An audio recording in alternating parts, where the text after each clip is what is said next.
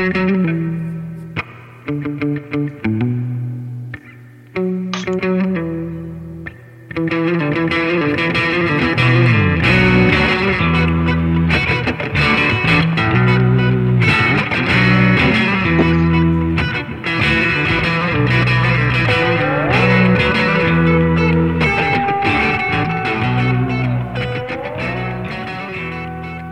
we're back with Pour Ole Bill, and uh, he has talked Tom and I into smoking cigars. So now the podcast has taken a drastic right turn, and we're just hanging out and smoking cigars. so we're gonna edit this sucker way down before it gets live. But cheers! Excited to be uh, virtually hanging out with you, Bill. No doubt, Drew. Thanks for having me. I got to tell you, like I said, this is my first one. I think I failed miserably, but I wanted to uh, get myself a little better educated on, on this bourbon thing and just kind of you hit me on a Sunday. I think half. Dave. I think So- half the fun of this podcast is I broadside everybody. so everybody gets hit with, uh, wait, what? And then they start talking, and then it becomes a little bit more fun. You are legit with this. Look at that. You got the beer nuts. You got a whole thing. You got a little like uh, cigar box. You've cut a slit in to put the dollars in, Oh yeah. Or do those that. go I in got- your g string? I got it. Yeah, I put them both. Wherever it depends. Depends on how many people are smoking. So I got a question for you, Bill. On your uh, bourbon tour, did you guys go into Lexington at all, or just stay around Louisville? No, you know, we didn't get down to, to Lexington. We got close to it. Uh, we and, and like I said, this was first, uh, all of our first bourbon uh, trail trips or whatever. John had actually been down there several times before for work, but never for bourbon tasting or, or visiting. So we stayed right there in Louisville, pretty much. Uh, I don't know. We were like a stone's throw away from Angels Envy. You could see it out of our window. Uh, but we were pretty much down there on Whiskey Row. So the, the first day we headed uh, a little like southwest and headed down towards Loretto where Maker's Mark is, and we worked our way back to uh, Willett Distillery. We drove by Heaven Hill Distillery, and then we stopped over at the Jim Beam facility. That Willett place looked really cool. Yeah, it was pretty cool. There was a, a, a family there that was over there having a picnic or whatever. We kind of crashed their party just to run over and take a picture or whatever. But we had a uh, we had a good time doing that on the first day. Then the second day we went to uh, went to St. Patrick's Day. We went to uh, Woodford Reserve and Buffalo the Buffalo Trace Distillery, which was really cool learned a lot of good things. I mean, just all the historic stuff and how long all that stuff's been there. It was uh, it was fantastic. Even and I don't know if you guys know heard of Buffalo Trace Distillery. I'm sure you guys have had. They have a a great just regular everyday bourbon. It's got the buffalo on it or whatever. But they also do the, the WL Wellers and the Blanton's bourbon uh, bottles and things like that. But the uh, we learned the story at the distillery there, how they got the name for it before the distillery was built. They were walking around when the people got there from France, and they were trying to figure out a good location to build a distillery. And that the property that they were on was real close to the uh, what is it, the Ohio River right there, and they wanted to be able to float their their their uh, juice down to Burp, uh, New Orleans or whatever and they want to always want to be by some running water or whatever because the limestone water in Kentucky is like the premium thing that the one of the reasons why for the majority of the bu- bourbons uh, distilled in Kentucky. But anyway, one of the they were telling us they got to this point where the nar- the river narrowed real small, and there was tracks in the in the mud there, and the guy's like, "Hey, stop, man! There's there's there's buffalo tracks here, you know, whatever." So anyway, I forgot the entire story, but that's how they came up with the name for the distillery, Buffalo Trace, because they seen buffalo prints at the at the rivers, cro- you know, crossing the river where it narrowed down real small. So that's how they came up with the name Buffalo Trace. That's awesome. Yeah, so we did the uh, just real quick. We did the uh, Woodford Reserve and Buffalo Trace on uh, St. Patrick's Day. We went back to the the uh, hotel, went out for a nice dinner, and then the next day we did the uh, Stitzel and Weller, which is one of the real oldest distilleries that has been around there. Um, we went Stitzel Weller, Old Forester. We stopped by uh, Evan Williams, but we were we had to get over to Old Forester for our tour, so we couldn't have a drink there. And then right after we finished the Old Forester tour, we had a rush walk on down about three quarters of a mile over to Angels Envy to do that tour. So um, it was great, man. It was fantastic. I want to go back and do it again. Just kind of um, hit the areas or distilleries that we weren't able to get to uh, on this last trip. What uh, when you were going to each brewery or distillery? Sorry, I have breweries on my mind. When you went to each distillery, was there anything that stood out where you were like, "Wow, I did not know that," and then all of a sudden, you know, it was, it was one of those really cool learning moments? Yeah, I mean, there was quite a few of them. I mean, you always hear about the, the you know, boiling the corn and the, you know, adding the sugar and the fermentation process and adding the, the mash bill and all that stuff. And there's a, it's just every distillery has their own little unique way that they do it. And what interested me most, I guess, is after the uh, cooking the corn and doing the fermentation process, they it goes into this other barrel, and I it's something called like a beer mash or whatever. So it's it's already been distilled, fermented, the sugar brought out all the alcohol. Now it goes into this beer mash, and it's at like I don't know, ten percent alcohol. And it's kind of like a, a they described it as a real nasty, just like beer tasting stuff but there's no hops or things in it to give it the flavor and things. And so from that process there, they dump it into those big copper stills that you see.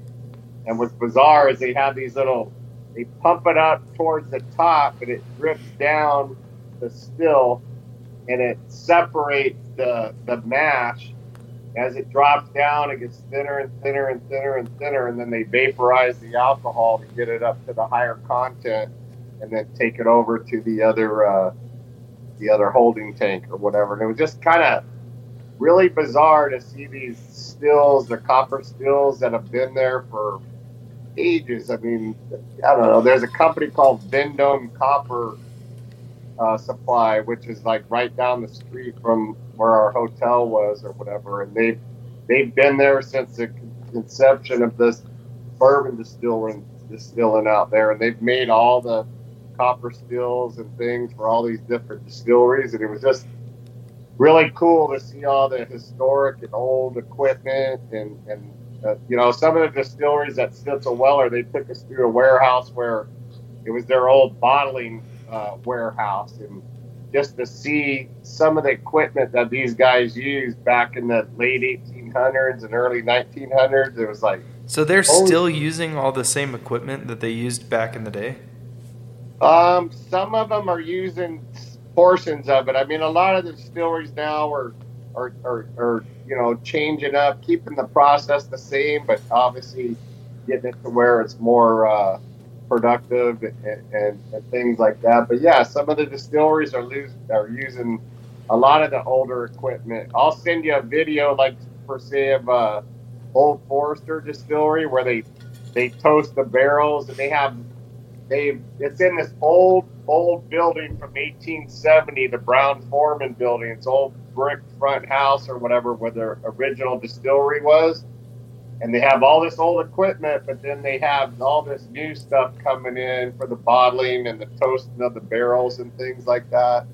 And uh, they did a great job keeping the tradition and keeping a lot of the old stuff, but then also implementing the new uh, new equipment and, and, things like that to boost production or whatever. So it, it, was it was badass, and that's one thing I wanted to tell you, Drew. The the old Forester building is, and the old Forester distillery is the one and only remaining distillery that was owned before, during, and after Prohibition by the same family.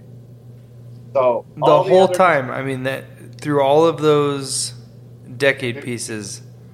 through everything that that they're still the founding you know within the family the old forester is still independently owned and operated by the people that you know owned that distillery before prohibition during prohibition and now to this date it's never been bought and sold and, and joined or, or, or uh, you know with another distillery or and things like that so that's one of the reasons I thought, you know, that's pretty cool from Old Forester that they're the last remaining distillery that's uh, been around before Prohibition. Well, As far as and what a what a great bragging point they have.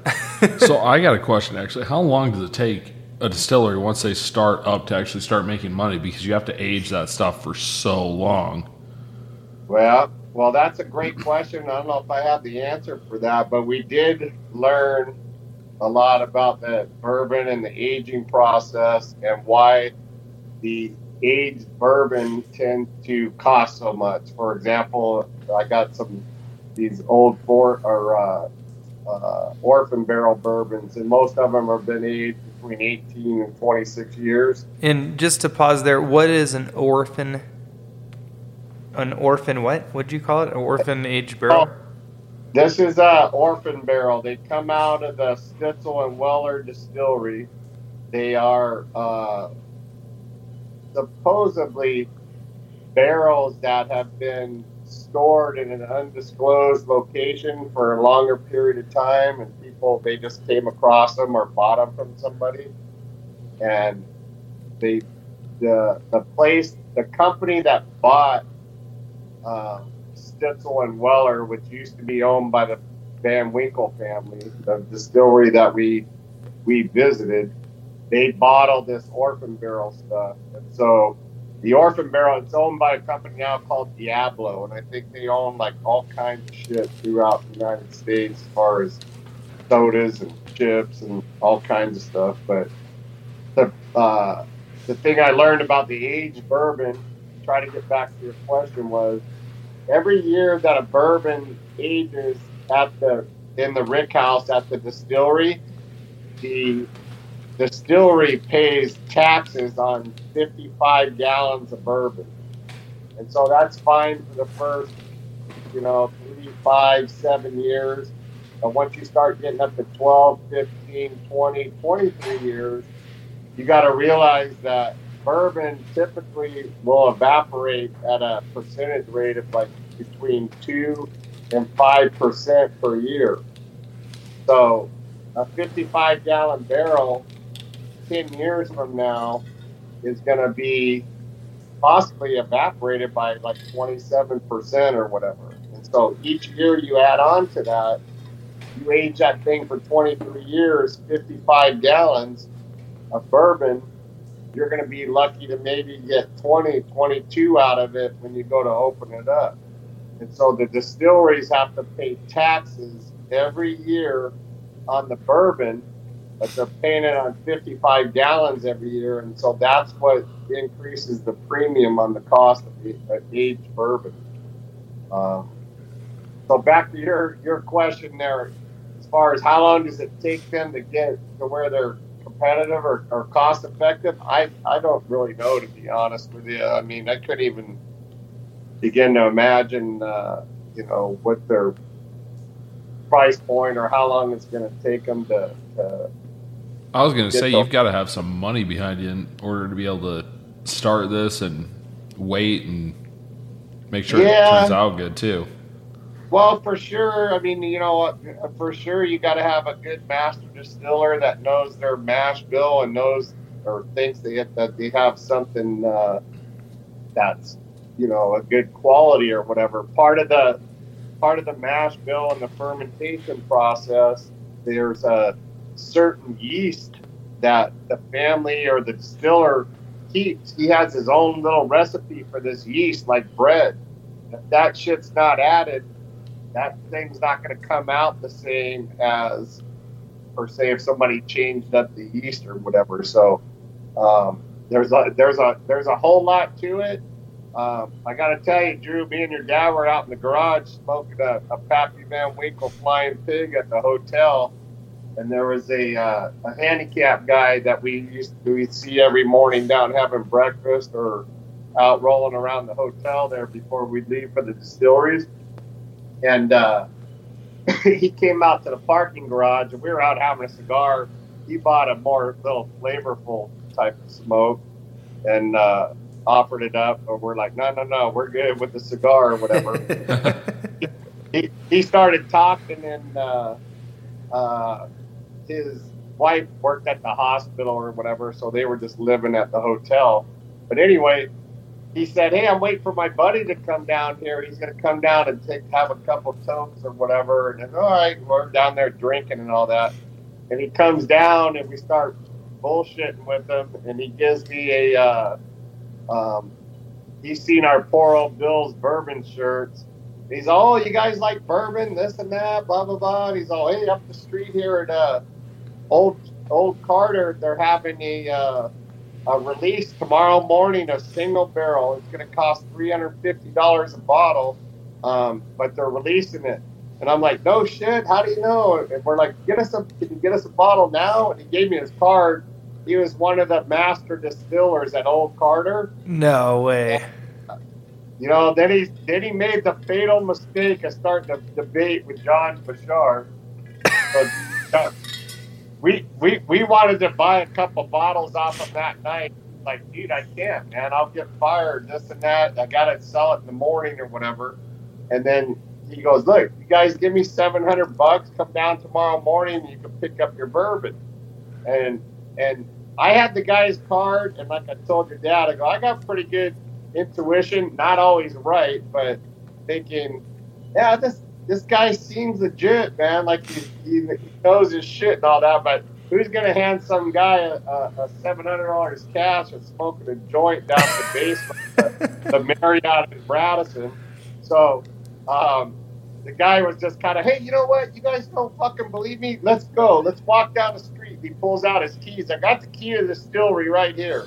Oh, and then I'm thinking, and then so him and your dad took off down the street. And I'm like, that might not be a good idea. You might get into a building that's not the distillery. So I, I went out on the sidewalk. I said, hey, John. And, and this guy said, you know what? Forget it. We'll just go in the morning.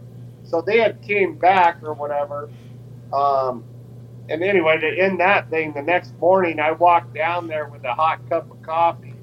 Got down there and I'm thinking, fuck, what are those all those people outside? There was like probably 40, 50 people standing in line at uh, Old Carter Distillery, and everybody's like, "Oh man, man, this shit for 350, this stuff is gonna be the bomb. Like this is gonna be one of the best single barrel bourbons out there, or whatever."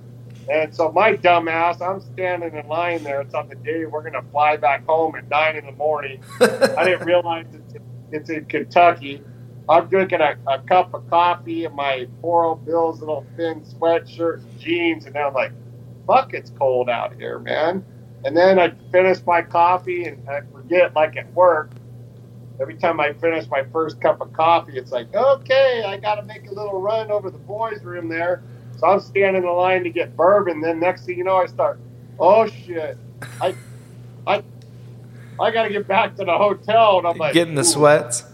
That that's three quarter mile walk there, and I'm like, oh, I got to stand in line. No, I got to walk. No, I can't go. Oh shit, I got to go. So I just, oh, I, I, I tailed it back to the to the hotel there, took care of business, grabbed another cup of coffee, then I grabbed some eggs and shit down at the. Uh, little breakfast place they had.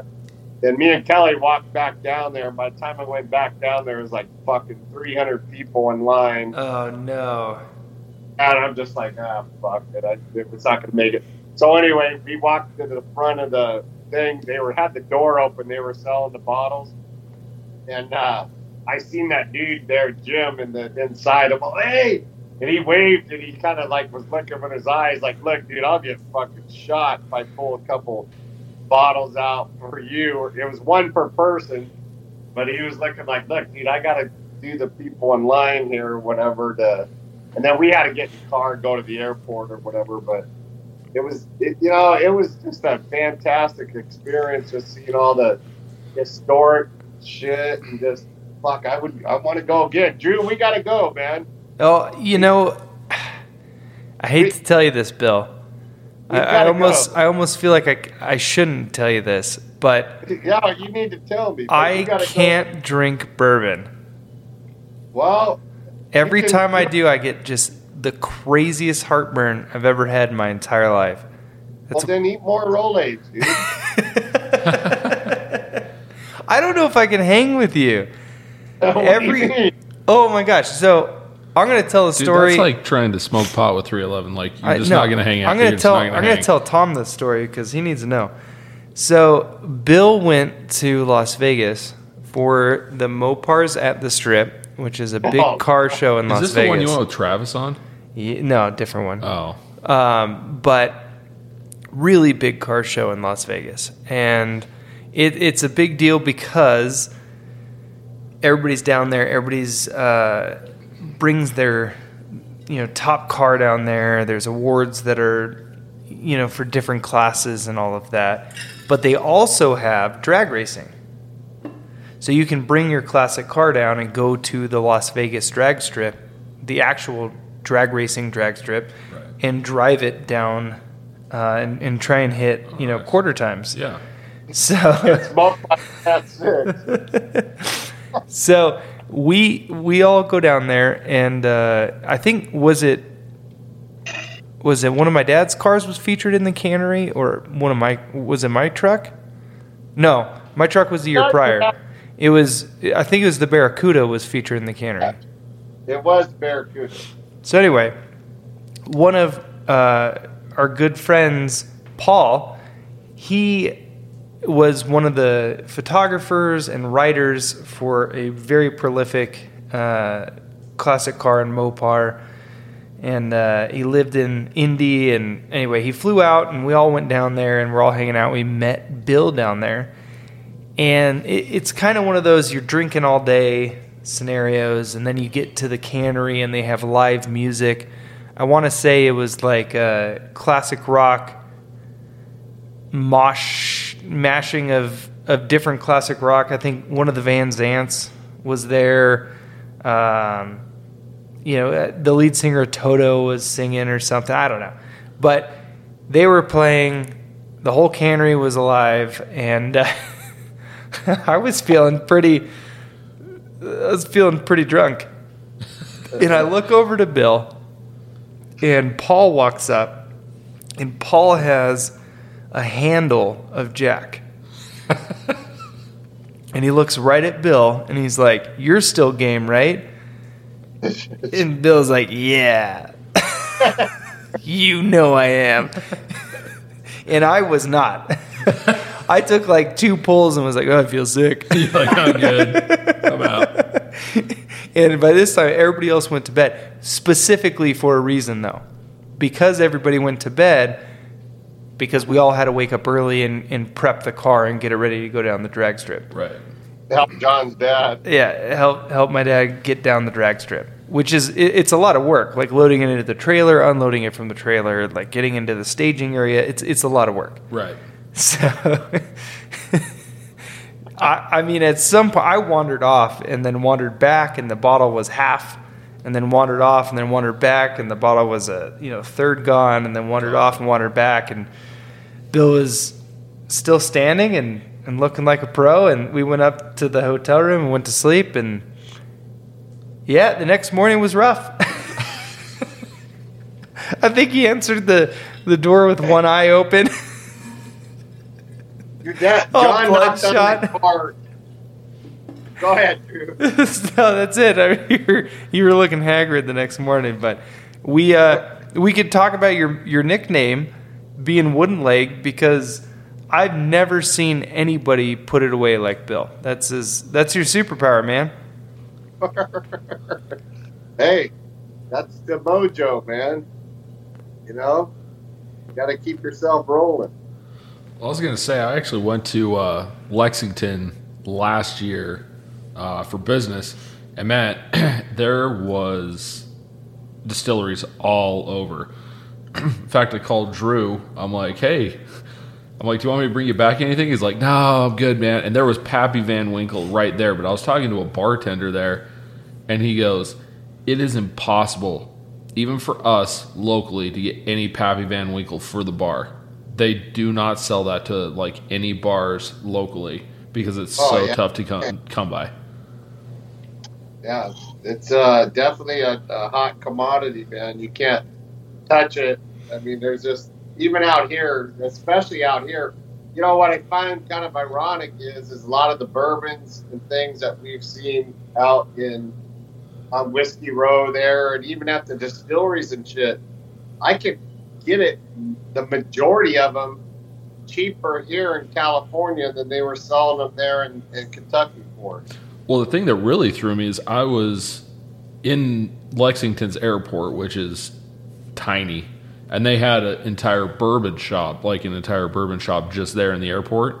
What really threw me is they actually had some Utah distillery bourbons there. Well, you, and Bill, correct me if I'm wrong. You can't call it a bourbon unless it's been in Kentucky, right?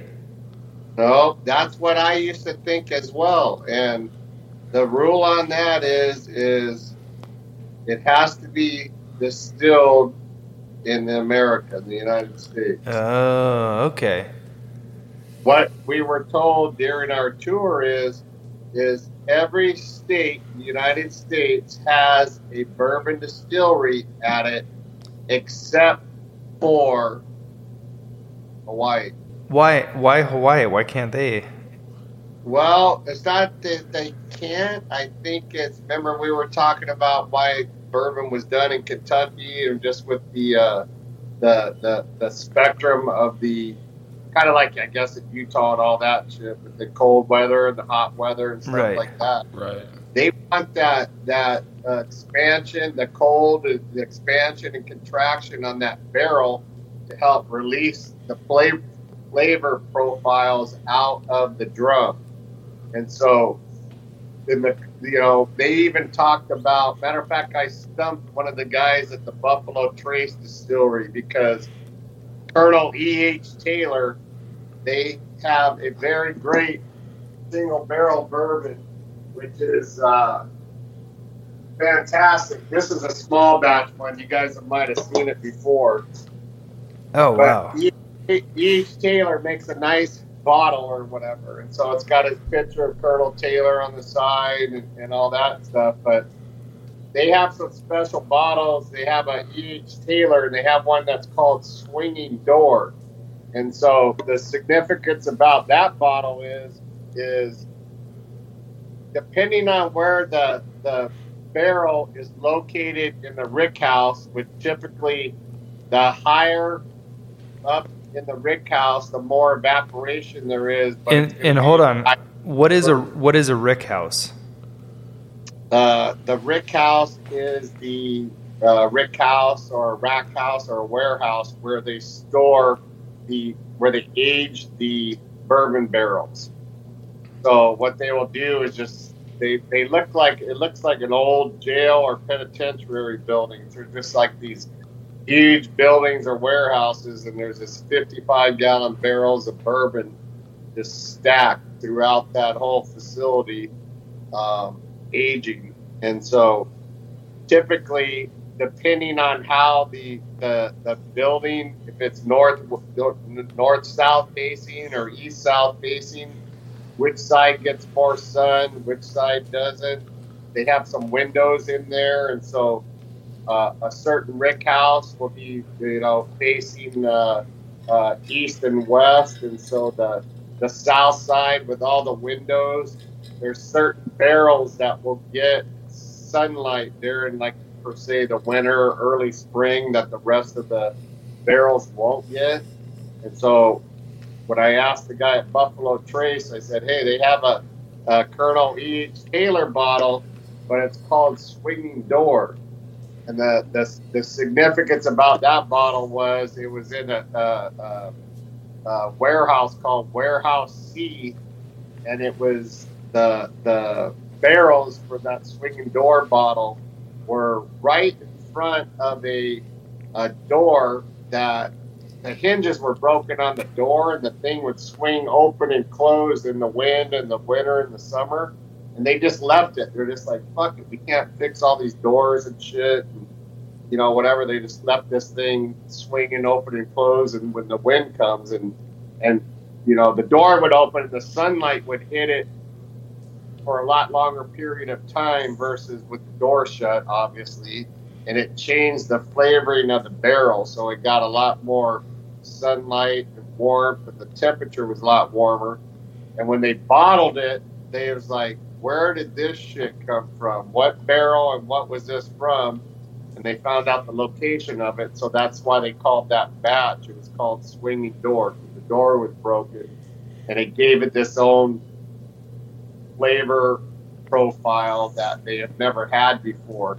But it just brought out more flavors out of the out of the wood, the barrel, the sugars, and the caramelization, and it just made like a fantastic bottle. I've never had it because I can't find one. It's probably who knows how much it would be if you could find it at the store, but. So uh, that's that's your unicorn right now. No, I don't have a swinging door. My unicorn right now is the uh, the Pappy Van Winkle. And then, like I said, I got much the whole collection of uh, uh, orphan barrels. I got uh, Craig presidential bottles, 23 year old, which are really, really, really good bourbons or whatever. I haven't cracked those yet either, but when I went on that tour, they said, "Look, don't save your bourbon because it's meant to be drank." And then the more I, as time goes by here, I'm like, "Fuck, I'd hate to chill to leave this all for Ricky and Todd. I got to start drinking." Yeah, absolutely. And what do you mean, Ricky and Todd? I mean, you could also write me in there too. You know. Yeah, well, exactly. But you just you're not a big bourbon guy. I'll leave you the the the I guess the, the flavored whiskey and shit like that. but no, I, I'll- I can't I'll- do that either, man. I can't do anything with with flavors. I, I can't stand like if it has uh, uh, whatever. You, I What's mean, really like apple or Oh yeah. I can't do that kind of stuff. What's really funny is me and Drew used to have a boss, and in Utah it's a little bit different when you try and get Pappy Van Winkle. It's basically first come first serve, and, right? and so what they do. Well, it's also a lottery. You have to you have I to thought put it- your name in too. See, because when Matt, when our former boss was talking about it, basically what he did was he said just keep watching the uh, inventories, and that's how he got them. No, so It is a lottery then here too. absolutely yeah. So I mean, it's it's something I put my name in a couple times for. You have to. It's first come first serve for the lottery. for the lottery. So you have to. Then like- how the hell did he always pull one? It is. It, it's hard to do out here, but um, we regulate the price. That's another reason why Utah is both like it sucks, but it's also good, is because you'll never get upcharged on any alcohol. Oh, Whatever the cost is, that's the cost. Oh, There's no, you know, Yeah.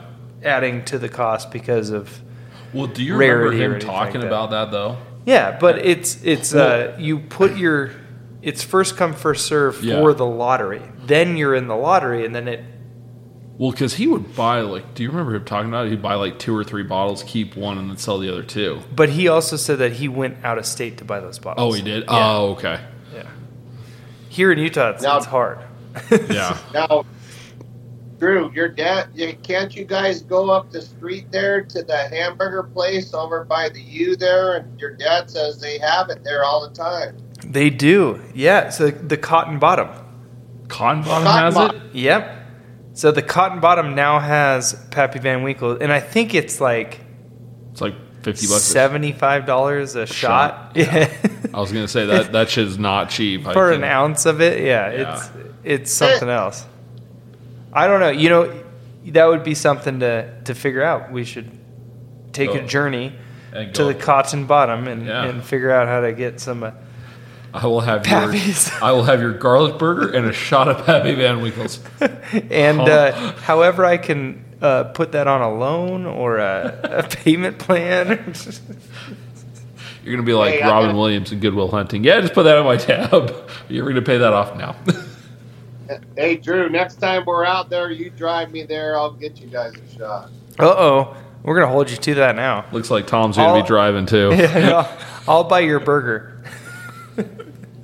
All right, you got it, man. Hell yeah.